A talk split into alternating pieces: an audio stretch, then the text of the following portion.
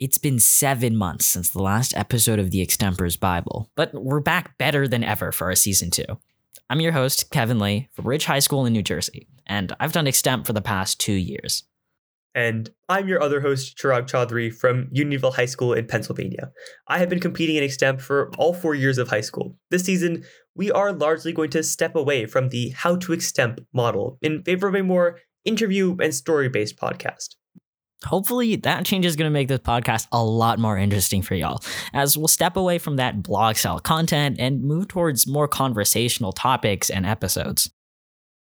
Today, Kevin and I are going to reflect on the world of online Extemp and what has gone well and maybe not so well over the past year and a half. You know, the tragic global event, the pandemic. Exactly. COVID. So let's get started.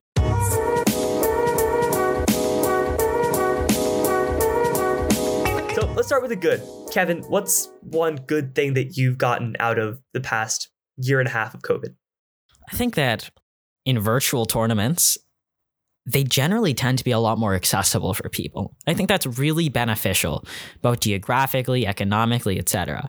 Right? Like in the past, it would have been like often difficult for a lot of teams to find the lodging and the support needed for an entire team to go and travel out to a whole different part of the country. But now that everything's online, that type of travel isn't necessary anymore. Completely agreed. I mean, the lifting of the geographical restrictions as a result of the pandemic has made it a lot easier to compete in a lot of different places. For me, I live in Pennsylvania, but I've been able to compete at Florida Blue Key in tournaments across the country because I just don't have to worry about, say, flying or lodging at a hotel anymore. And it's cheaper too, which is really, really nice, especially if you are a smaller team, which doesn't have the ability to spread out costs amongst a lot of people. Facts. I mean, judging can get really, really expensive, especially hired judges for a lot of teams. And I think that not only are like entry costs for most of these online tournaments just a lot lower than they were before, there's a huge pool of former competitors that can now judge easier than ever simply because they just need to log in. Absolutely. And I think one of the other things which has been really good about competing online has been the benefit that novices have been able to get from competing in these online tournaments, because with more and more online tournaments and the increased accessibility to those tournaments, novices have been able to compete much more. I remember back in pre-COVID times, a lot of times novices would have to like compete for spots at a specific tournament. And that's not really a problem anymore because we just have so many options. And that's something that I think is a really big deal for people who are just starting out, who need the ability to just get extra ballots and get a lot of advice and competitive experience. Yeah, and I think that's really cool. I remember being sidelined for some local tournaments because my school only sent like the top 4 or 5 extempers. Now that virtual tournaments are accessible to nearly everyone, novices can get more ballots than ever before. Excellent competitions like the Springboard series from NSDA have given ballots and feedback to novices at a really important time in their overall journey through speech and debate, not just Extemp. For example, there was this one tournament in Ohio, Hawken, and I know that my team ended up sending a lot of our novices to that tournament because most of our varsity members were out competing in a different tournament that was mainly relegated to varsity members. We've had a lot of similar stuff at our school. Extemp isn't in high demand, at least at my team, but for other events, I've certainly noticed that it's become a lot easier for novices to get spots at tournaments. But I think one thing that we've also kind of not mentioned too much is the amazing environment, the comfortable environment that we've had to compete in over the past year and a half, right? Being able to compete from your home is just a luxury that I never really thought of before COVID started. But it's really been nice to be able to wake up at like 8:30 for a 9 o'clock round and not have to worry too much about getting to your round or getting to a specific building.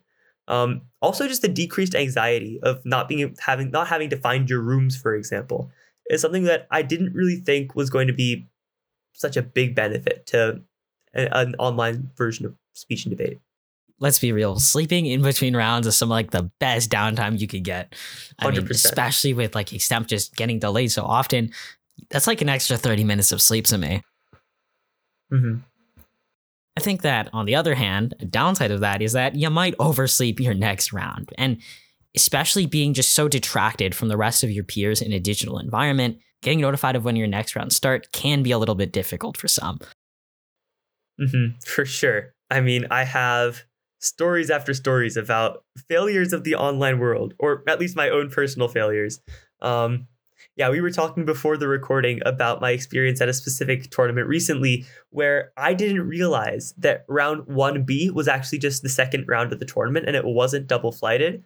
And I didn't get the round notification until far after the round ended. So I just had to take last in that round. And that was really unfortunate because I was hoping to do pretty well at that tournament. But alas, that didn't come to fruition. Silly Tab Room. I'm still a little mad about that. Yeah, silly Tab Room. I'm going to blame Tab Room for that one. Totally valid. But yeah, for sure. I feel like there have been a lot more no-shows to rounds than we've had in the past. A lot more drops as a result of that. But at the end of the day, the comfy environment, it comes with its costs, right? Things like sleeping through rounds or just not getting notified. It can be a little rough. But the other thing that I've really missed is the prep room. At online tournaments, the prep room is just this dark void where everyone has their cameras off and doesn't really interact with each other. And that's like a polar opposite from what I remember since like the very first big tournament that I attended my freshman year, where you have a lot of interaction, a lot of extempers who haven't seen each other in like weeks or months, who are good friends, meeting each other, talking, maybe a little bit of smack talk here and there, a couple rivalries and such. But that prep room vibe is just something that I've really missed during my time online. Absolutely. An uninterested prep person in a digital tournament it's just got to be one of the worst things to ever see, right? I mean, if the prep person's not having fun, I don't think any of the extempers are. But especially, right, in that dark, absolute void of a Jitsi room on Chrome, You're always unsure of what you're going to get next. Is your next question going to come in chat? Are you going to get PM'd by someone? Do you need to go to a different website to get there? Prep in a virtual world certainly has its ups and downs, but I think in some cases it can be a little more down. Especially compared to just being in person. Like, it's a whole vibe to just go to another school's media center. I totally miss some of the parts of in-person prep, even like logistically. Sometimes in-person prep rooms became like absolute hodgepodges and messes. Like I remember at Villiger, I believe my sophomore year, it was just a complete mess at points. We almost had the wrong speaker's draw because of an error made by the prep guy. But dang. At the end of the day, that was just super entertaining for us. And what's more is that I feel like the lack of in-person prep has also opened us up to opportunities for errors. I have another story. So I inadvertently pasted in like the fifth round of a tournament, my fourth round question about North Africa in a round which was about rough. I think it was a North Africa question in a round about education policy. It was very out there. My judge doesn't notice until about 2.5 minutes into my speech, at which point he stops me in order to ask me which question is right. You got stopped? And it was really unfortunate because I had a really good speech going. Oh my God. It was not fun. But at the end of the day, we got back on the momentum train. We resumed from where we were pausing. And the speech wasn't terrible, but it could have been so much more. I was pulling Common Core. I was just demolishing Common Core. And I was having a great time doing it. But my judge just really needed to stop me, and I wasn't happy about it. That is one of the funniest copy-paste slip-ups I've ever heard. Yeah. I mean, it can't get much worse than that. It really can't. I had one judge tell me that copy-pasting in questions was a lot nicer than bringing those paper slips. I don't know if some of y'all remember those, but I missed the paper slips because of that mistake. You missed it because of those very just back. Solely because of that, right? Yep. But like I think a lot of times, right? Judges also know that virtual extemp isn't just quite what it used to be, and there's like a different experience when you're actually in the room, whether it be well, it actually almost always is going to be just another random Jitsi room or a Zoom room. Right. One of those dark, empty voids where you're just staring back at your judge. They might not even have their camera on. I've actually made it a habit of putting my camera on myself because I found it more productive to at least like look at myself, make facial expressions, as opposed to watching my judge just like stare back into the void at me.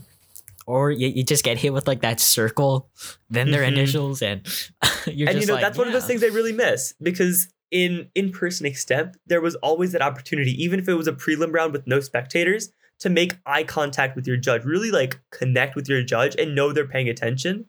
That's something that I really miss having, because it's just not the same in an online world, because you kind of have this obligation to look at your camera. And as a result, you can't really make eye contact with anyone, even yourself, if you have your camera pinned on yourself, right? So that's kind of rough. And then in out rounds, I know a lot of extempers really feed off of the energy of people who come to spectate, really feed off of that, of having that audience. That obviously doesn't exist anymore. You might be aware that you're being live streamed on YouTube, but again, it's just not the same as having people in that room laughing at your really corny AGD because they have an obligation to do so. And because of that, it's just not as fun. It's not really the same. And I think that audience really does matter, right? As you said, a lot of people just feed off that energy. But in a virtual room, you're just staring back at blank circles, blank cameras. And I think for a lot of people, it's really discouraging when they try to go for some risky rhetorical strategies, or if they try and get like a really funny AGD or some type of drama in there, and they just don't get a response. And I think that's left like a lot of extempers really unsettled as to how best to do funny parts or do sad parts, because emotions aren't fully coming through, and it can be difficult to gauge both the audience and a judge's reaction based on like a 320 pixel rectangle that you've got there on your screen. Yeah, 100%. I mean, not having the reactions to your jokes, making a joke that you think is absolutely hysterical, so bomb, and then just having like absolute silence on the other end is really unfortunate, even if you like nailed it, right? Like nail that delivery. So I really miss the audience. Yeah. I mean, at the end of the day, to me, online Extemp is cool. It has some benefits. Some things are better in an online world, but I really want to go back. I can't wait to go back to an in-person format.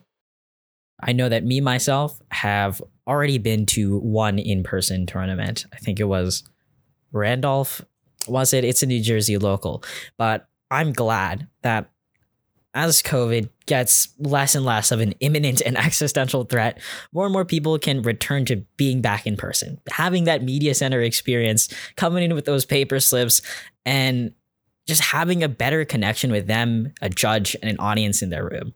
It's something that I truly miss, especially because in my freshman year, I only got to experience like half a year of that as a freshman. And I definitely missed out on a lot of key experiences that I would have had later in the year, because I didn't have that in-person style. I feel like my high school Extemp experience has been at least a little bit tarnished by having to compete online. I mean, I got a year and a half or so of in-person Extemp, and I miss it to death. But I mean, half of my career basically has been characterized by an online format. So really, you know what that means, guys. Get vaccinated, please. I beg you, so we can go back in person super soon. Get those big tournaments back, meet up with our Extemp friends or make new ones, and hopefully have a good time. As always, thanks for listening to the Extempers Bible podcast. Be sure to check out our social media and, of course, our website and main blog, where you can find excellent questions written by the world's best extempers, such as D. James Gow. Make sure to tune in to our next episode, where we'll cover how to rebound and bounce back from a bad or fluky tournament. I've got a lot of stories on that. I'm sure you do. Yeah. But for now, have a great day and an even better next tournament. Bye. Bye.